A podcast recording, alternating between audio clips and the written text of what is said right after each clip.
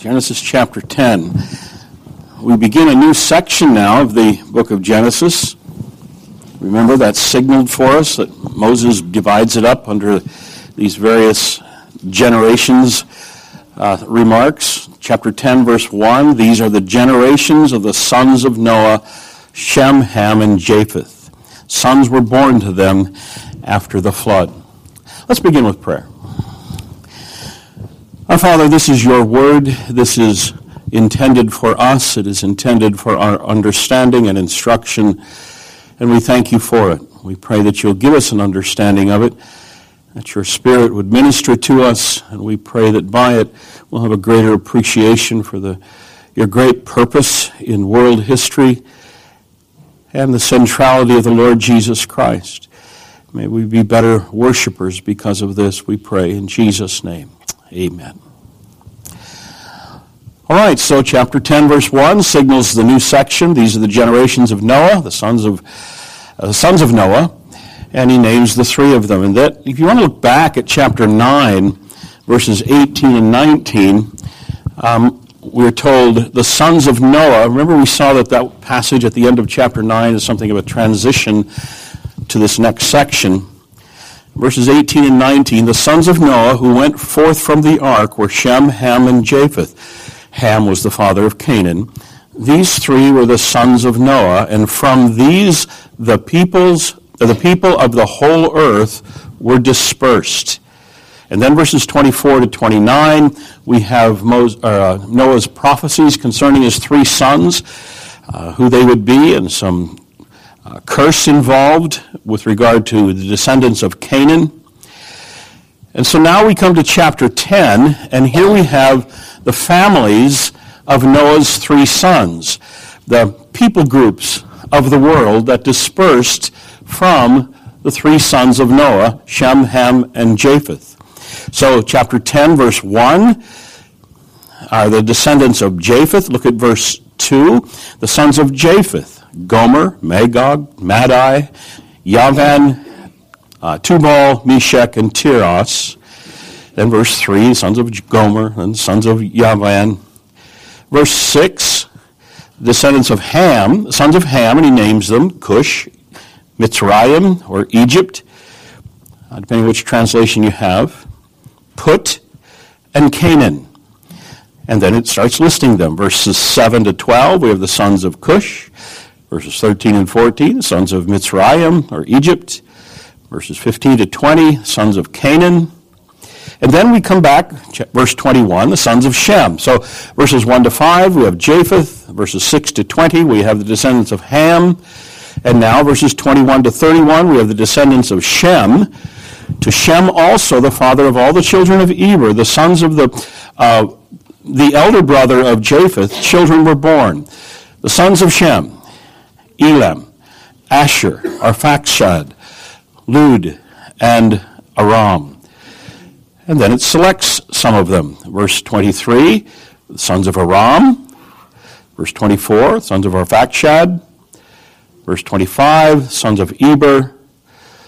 Verses 26 to 30 then goes another generation down, the sons of Yoktan.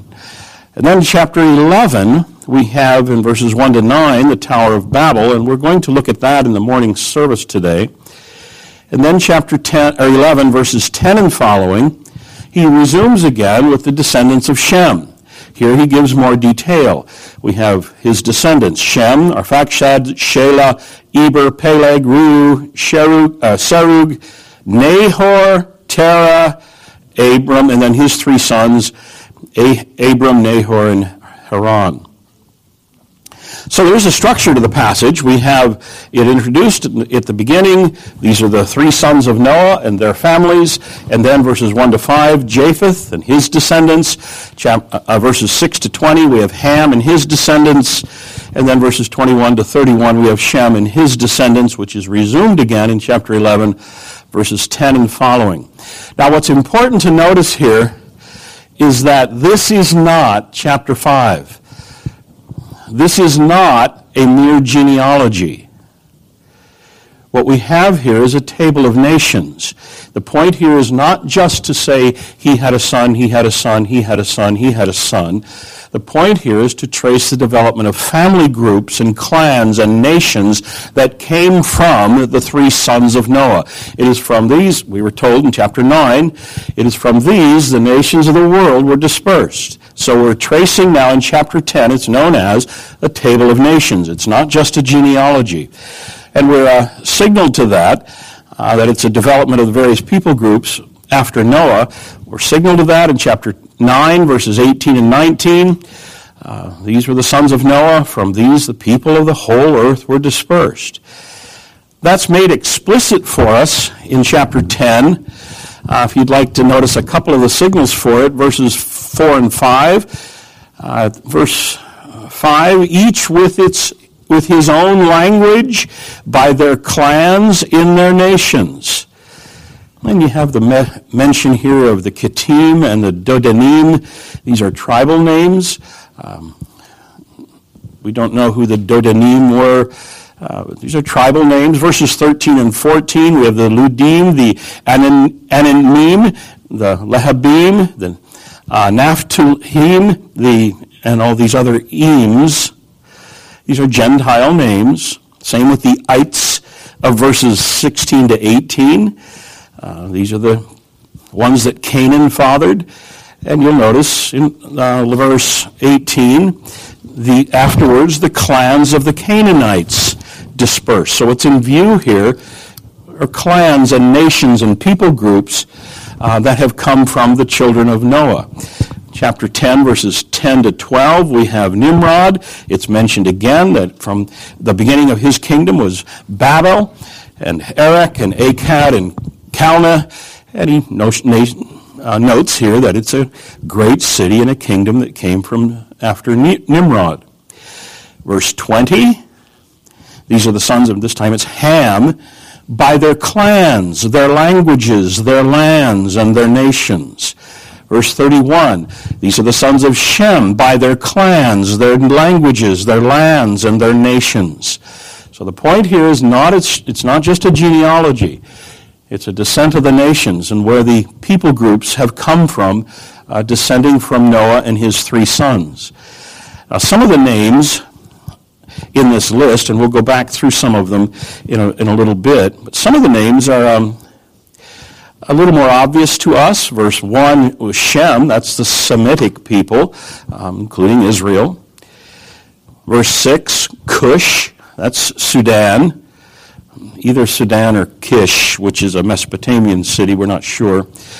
Um, Egypt, um, if you have the New American Standard Bible or the King James, it's Mitzrayim. Uh, that is the word for Egypt, and so it's translated in the newer versions, just Egypt. That's uh, Lord Egypt and Africa. Then there's Put, that's Libya. And then there's Canaan, and that's the Canaanites that we, we saw last time and we'll see more of today. Verse 22, Asshur, that's Assyria. Aram, that's the Aramean people. That's where we get the word Aramaic. And then verse 21, Eber. That's where we get the word Hebrew, the Hebrew people. So they descend from Eber. So what we have here in chapter 10 is the dispersion of the nations after Babel. It's an account of their original uh, individual origins. Um, so this table is a brief overview of history of the development of the nations after the flood. It's not uh, systematic, it's not exhaustive, but it is a framework for the development of the nations after Noah. Uh, Genesis is a book of the beginnings. We've noted that, and this is the beginnings of the nations. This is a fascinating document, chapter 10. Uh, even secular and critical scholars have just scratched their head over this, and somehow they find it remarkable that the Bible, such an ancient document, could have so much so right. Um, not a surprise to us, of course, but this is a remarkable document for all the uh, detail and the accuracy uh, the detail of the development of the ancient world in their various people groups. And so the purpose of the passage is to show us the development of the nations after Noah from his three sons. Um, so note, by the way, then, that chapters 10 and 11 are somewhat out of order chronologically. In chapter 9, at the end, we have the prophecy of Noah's uh, three sons. Chapter 10, then, we have the development of the nations from Noah's three sons. And then, chapter 11, verses 1 to 9, we back up with a note of how that dispersal of the nations came about with the account of the Tower of Babel. We'll look at that in the next hour. Now, the timing, the time frame of this is hinted at for us in chapter 10, verse 25, where it's mentioned Peleg, who is the fourth from Noah. In his days, the earth was divided. So here we have a hint of what's coming in chapter 11, a few verses later. And then we have chapter 11, verses 10 and following. We have the further development of the line of Shem. Um, and his family all the way to Abraham. Um, so, what we have in chapters 9 to 11 is a logical progression, but not necessarily entirely chronological. Um, chapter 11, verses 1 to 9, back up and show us how the nations of chapter 10 came about in their uh, various origins. Now, then, one of the things of interest, I think, I hope this is of interest to you, is to try to identify the nations in the table. Um, he lists all of these sons of Noah's three sons, and from them now we are to identify the various people groups and nations that have come from them and how the world has developed into its various nationalities since. Um, to do this, uh, let me just give a brief note. Uh, when you study historical linguistics, and that's going to be important here in a second. What is important for you to note in historical linguistics is the stability of the consonants in words and in names. Vowels, they can come and go and they can change. Uh, they're not important, but the, the consonants stay stable, stable as a word migrates from one language to another to another and so on. And so you can identify them that way. And so what archaeologists do when they uncover ins- inscriptions and different things, they, they find a, a, a note of, like for example, I mentioned earlier, Kish. Is that the Cush it's same consonants, you see. Same consonants, they remain stable. Is that the Cush of, of, of, what we have here, or is that Cush Sudan, or is that Kish of Mesopotamia? Uh, sometimes you have to do some work to figure those things out. But it's the consonants that stay stable, and I'll, I'll show more of that as we go. Maybe some examples of help, some uh, things that are familiar to you. Um, the Greek word kuriakon which means belonging to the Lord. That's where we get our word church. Kuriakon, church. Now the K has softened to the CH, but it's, it's the carryover of that where we get our word church. Now when you get to Scottish, a Scottish language, it's kirk, and the K has remained stable. One that's probably more familiar, it's my favorite illustration of this, is the Roman Caesar. You put that in German and it's Kaiser. You put that in Russian and it's Tsar. But you see, the consonants remain stable throughout. And we're going to need to, to know that when we go through some of these uh, names uh, in this list. So verses 1 to 25, we can't, by the way, identify all of these names, um, but we are able to get the big picture. Verse 2, verses 1 to 5, we have the sons of Japheth, and this is primarily uh, Indo-Europeans. So verse 2, sons of Japheth, and he names them, Gomer, Magog, Madai, and so on. Gomer, GMR, that can be GMR, it can be another guttural CMR or, or KMR. So you have the Gimri people are known in the ancient world in north central Turkey. Um, probably them. Mag- Magog, we don't know who that is. Uh, some popular teachers, have, prophetic teachers, have tried to make that something associated with Russia. We don't know that at all. Um, Magog simply means the land of, of, Gog, and we don't know who Gog is, so that's that. Um, Madai, that's the Medes, so that's Iran. Now, notice, by the way, that Iran is not a um, a Semitic uh, people, like the rest of the Arab races are, or, or, Arab nations are. Iran is a, a Japhetic people from Japheth, a son of Madai. Yawan,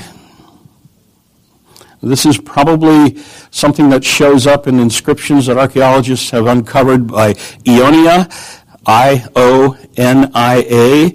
Um, this is uh, extreme western Turkey, and from them, some of them migrated um, west to found Greeks, Greece, and we have some inscriptions in Greece that uh, tell us that this guy was the ancestor of the Greeks. So evidently now, uh, this son of Noah, the son of Japheth, moved uh, northward and westward as well, and uh, moved into eventually even Greece. Tubal, we find them in some other documents. Tabal, that's in uh, Asia Minor. Meshech. Now again, some prophetic teachers pick this up in Ezekiel and want to make that Moscow, Russia. But notice it's SH, not S in the middle. Um, it's not Moscow. it's Meshech. Uh, in the classics, we have this referred to as the area of the Phrygians. This is Central and Western Asia Minor. It's not Moscow. Tiras. That's the Etruscans. You studied about them at all in your ancient history? The, um, the early inhabitants of Italy. Um, the ancient Egyptian rep- records have record of this Tiras as well. Um, verse 3, we have the, sorry, the sons of Gomer, Ashkenaz, Riphath, Togarmah, Ashkenaz, that's um, the Ashkuzai that we find in, in some other documents, and these are simply the uh, it's modern uh, Ukraine and southern Russia. So this has gone way north now. Um, Togarmah, um, that's extreme eastern Turkey. Um, well, I don't have to go through all of these. Tarshish, verse 4, the sons of, of Yawan. Um, Tarshish, that's, that's an island um, west of Italy. The Kittim, it's another part, verse 4, it's a part of Cyprus. Um, the modern city of uh, Larnaca in Cyprus has an inscription calling it Kittim. So here we have them.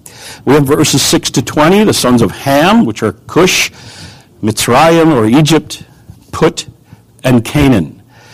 So here we have pointed not now to Indo Europeans primarily, but primarily to the inhabitants of Mesopotamia and also minority Egypt and in Africa. So Cush, as I mentioned, there's some question here is this Sudan or is this the area of Mesopotamia, one or the other? Uh, Mitzrayim or Egypt, that's obvious enough. Put is Libya, that's pretty obvious. Canaan, that's further identified for us in verses 16 and following. And all of these ites, these Gentile names that are listed after Canaan. Um, Sidon is mentioned there. It's a famous Phoenician city. Um, others of these are Israel's notorious enemies uh, that developed and were finally defeated by Joshua, then by David. And we saw that that was a fulfillment of the curse on uh, Canaan from Noah. Verses 8 and following, we have Nimrod, and this is the only brief narrative that we have in the list. he tells us a brief little bit about him. Cush fathered Nimrod. He was the first on earth to be a mighty man. He was a mighty hunter before the Lord. Therefore it is said, like Nimrod, a mighty hunter before the Lord. The beginning, don't you love the way Hebrew works? He was a mighty hunter before the Lord. Therefore it is said, like Nimrod, like Nimrod a mighty hunter before the Lord. The beginning of his kingdom was Babel, Erech, Akkad, Calneh, the land of Shinar. From that land he went into Assyria, built Nineveh, Rehoboth, Ir, and Calah, and Resen between Nineveh and Calah, that is the great city, and so on. So Babel, that's Babylon, a cluster of reed huts probably in his day, but became the great city of Babylon. Erech, in verse 10, Erech, that's known in the ancient documents as Uruk, known by us today as Iraq. Verse 10, Akkad, that's a region of Babylonia. That's where we get the word Akkadian. Shinar, that shows up as Sumer elsewhere, but this is uh, southern Mesopotamia. And then verse 11, Assyria. Nineveh, that's, that's uh, Assyria as well, became the capital city, Israel's archenemy later. Calah, this uh, uh, area of Mesopotamia is called today, guess what it's named today? Nimrud, son of Nimrod. All right, then we come to verses 21 and following. We have the sons of Shem, and this focuses on the Middle East. Um, verse 22 To Shem also, the father of all the children of Eber, the elder brother of Japheth, children were born. The sons of Shem Elam, Asshur, Arphaxad, Lud, and Aram. So this points us basically to the Arabs, uh, Arab nations, to the Babylonians, and today's uh, majority Egypt.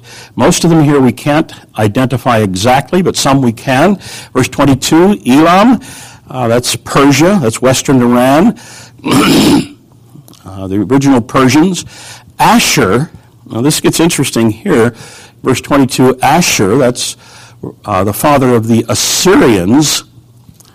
But now notice, verse 11 had Assyria as a son of Ham. So we have a Hamite Asshur, and now we have a Semite Asshur, and it seems that he has gone to this area and given it his name.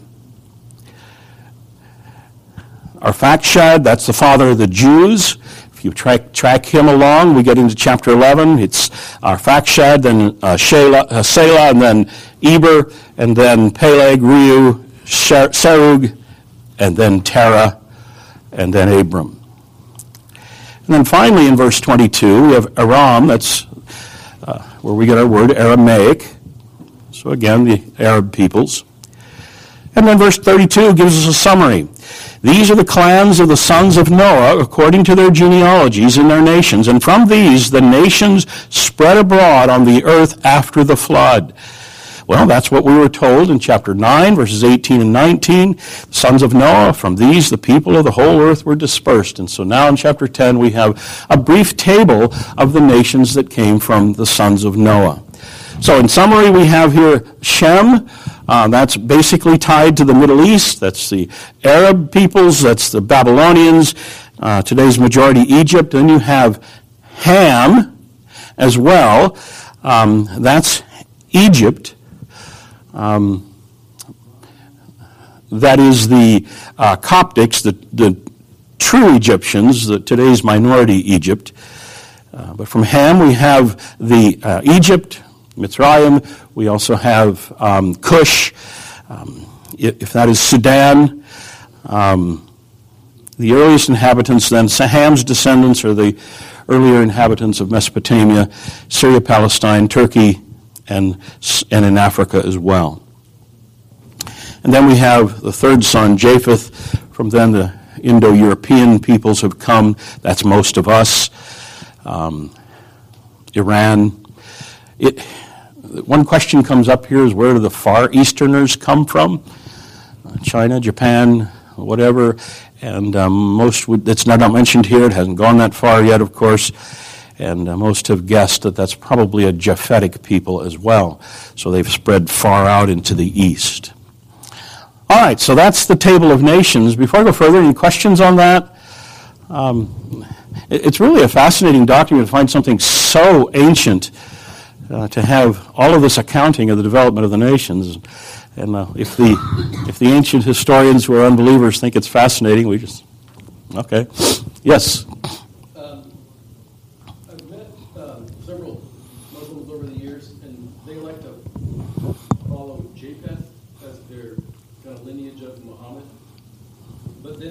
Sounds like Shem is still Arab people. Yeah, that's right. yeah. I don't know about that. I've not heard that before. But yeah, the, the Shem is definitely the, the progenitor of the Arab peoples. I don't know what that would, who would say that and why. And not them, it's the Japheth. Interesting. Interesting. I don't know what to say. That's news to me. All right, some observations now from all of this. This not only gives us an account of the development of the nations, what you can't miss in all of this is something of a, uh, a biblical emphasis as well, and that is the unity of the human race. In chapter 5, Adam is uh, the, is the Father and bears the Son in his image and so on. You go back further, God creates Adam. Luke tells us that Adam, because he was created directly by God, is the Son of God and so on. So we have Adam, and from him we have his sons, and then finally it comes to Noah. Everybody else is wiped out, starts all over again, and we have Noah and his three sons, and now from his three sons, all of the peoples of the world have developed. Then chapter 10, we have the table of nations accounting for all of, giving a list of all of these nations um, and how they've spread out after the flood. Israel herself now rises out of these nations. One man out of one of these nations, of whom God made one more nation, through whom all the other nations would be blessed. We'll talk about that uh, later today. And Paul mentions this in Acts chapter 17, where he says that he's made, God has made from one man every nations of, all the nations of mankind to dwell on the earth. So we have the, this clear picture of the understanding of the unity of the human race in Adam, in Noah, and in Noah's three sons. Some of you have probably heard me quip at times when we're asked if so and so and so and so are related. And uh, yeah, if you go back far enough, probably we're related to Japheth at least, you know, and something like that. Oh, that's one of the things you have to observe from the passage. Now, that's important here in another respect, and that is because it's in striking contrast to Egyptian mythology, which has to be in the back of Moses' mind as he's writing this. He's brought up in Egypt. But the Egyptians saw themselves alone as properly men. Everyone else descended from the enemies of the gods. But here, everybody's the same. Not even Israel gets a special note. They have no special status. It's just one man out of these nations from whom God makes another nation. But the uni- unity of the human race is in contrast first to Egyptian mythology, but more importantly for us, I think, it stands in contrast to our contemporary notion of race. And a little bit of corrective here, I think, is, is helpful for us. I doubt that we'll change the vocabulary. Properly, a race is something like a species. It's a group that can su- successfully interbreed, uh, producing fertile offspring. There's only one human race. That's us, all of us. Now, we use the term race today, particularly in post slavery America. The word race has come to mean something else entirely. Uh, race has come to mean a certain people group with certain distinctive features that set them apart from other uh, people groups as well. But in the biblical view, there's one human race, and all of the other distinctions within that, whether it's skin color or various physical characteristics, um, are, are really irrelevant. They can all intermarry, they can reproduce, produce fertile offspring. There's one race. The, in fact, the, evol- the evolutionary uh, theory of human origins encourages us to think in terms of what we call today racism. It did it for Darwin, it did it for Hitler. Uh, superior races and inferior races, some not as fully developed as other races, and so on. And the Bible has absolutely no room for that at all. All of us descended from Adam, all of us descended from Noah and his three sons. And so, in the biblical view, all of the distinctions that we call racial distinctions, whether it's skin color or, or hair or physical characteristics, all of those distinctions are just trivial and irrelevant and make no difference at all. And how those distinctions and differences among us in humanity came about is simply a question of, of history and biology, um, closed gene pools, and some environmental factors, uh, migrations, isolations, some inbreeding, all those kind of questions come into explaining how the differences came about. But they're trivial, trivial and irrelevant with regard to what humanity is. That's important to note, I think, particularly in the, all the talk we have about race and racism today. That alone should eliminate what we call racism. Second thing to notice about this list is the prominence of Shem. The passage is structured to give prominence to Shem. He's the ancestor of Abraham and so the ancestor of Israel.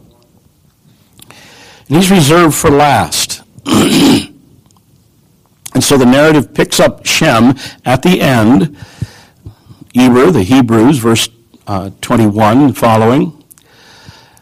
And then it's resumed in chapter 11, verses 10 and following. These are the generations of Shem, and we have it again. Shem was 100 years old. He fathered Arphaxad two years after the flood, and so on, and so on. And we have a new, these are the generations of, beginning with verse 10 in chapter 11. Now that evidently is important for the bigger story. If you keep in mind, we've been trying to do this as we go through Genesis, keep, Genesis, keep, keep in mind the big picture of the Bible we have Arphaxad now, the father of the Jews, you know, Selah, Eber, Peleg, Reu, Serug, Terah, and then Abram. And so we have chapter 10, verse 32. These are the clans of Noah according to their genealogies. From them the nations spread out over the earth. Chapter 12 and verse 3. In you, Abraham, in you all the families of the earth shall be blessed. That's these families that we've been talking about now, chapter 10 and 11. Now in Abraham, all of these families that have been listed will be blessed. So we've got the dispersion of the nations, an account of their origins, a distinction of them drawn up in the table of nations. And now from them one man is chosen out, and God says, through him all the rest that have just been itemized will be blessed. Terah's family is just one of the other families, one among many, but through his son, all the families of the world will be blessed. That's chapter 12, verse 1 and following, and that's the rest of Genesis, and that's the rest of Exodus, Leviticus, Numbers, Deuteronomy, and so on through the rest of the Bible, and it carries the Bible story. So Shem has a particular prominence, prominence and it's for a good reason, and we'll pick that up with chapter 12 with Abram uh, next week. All right, any other questions then?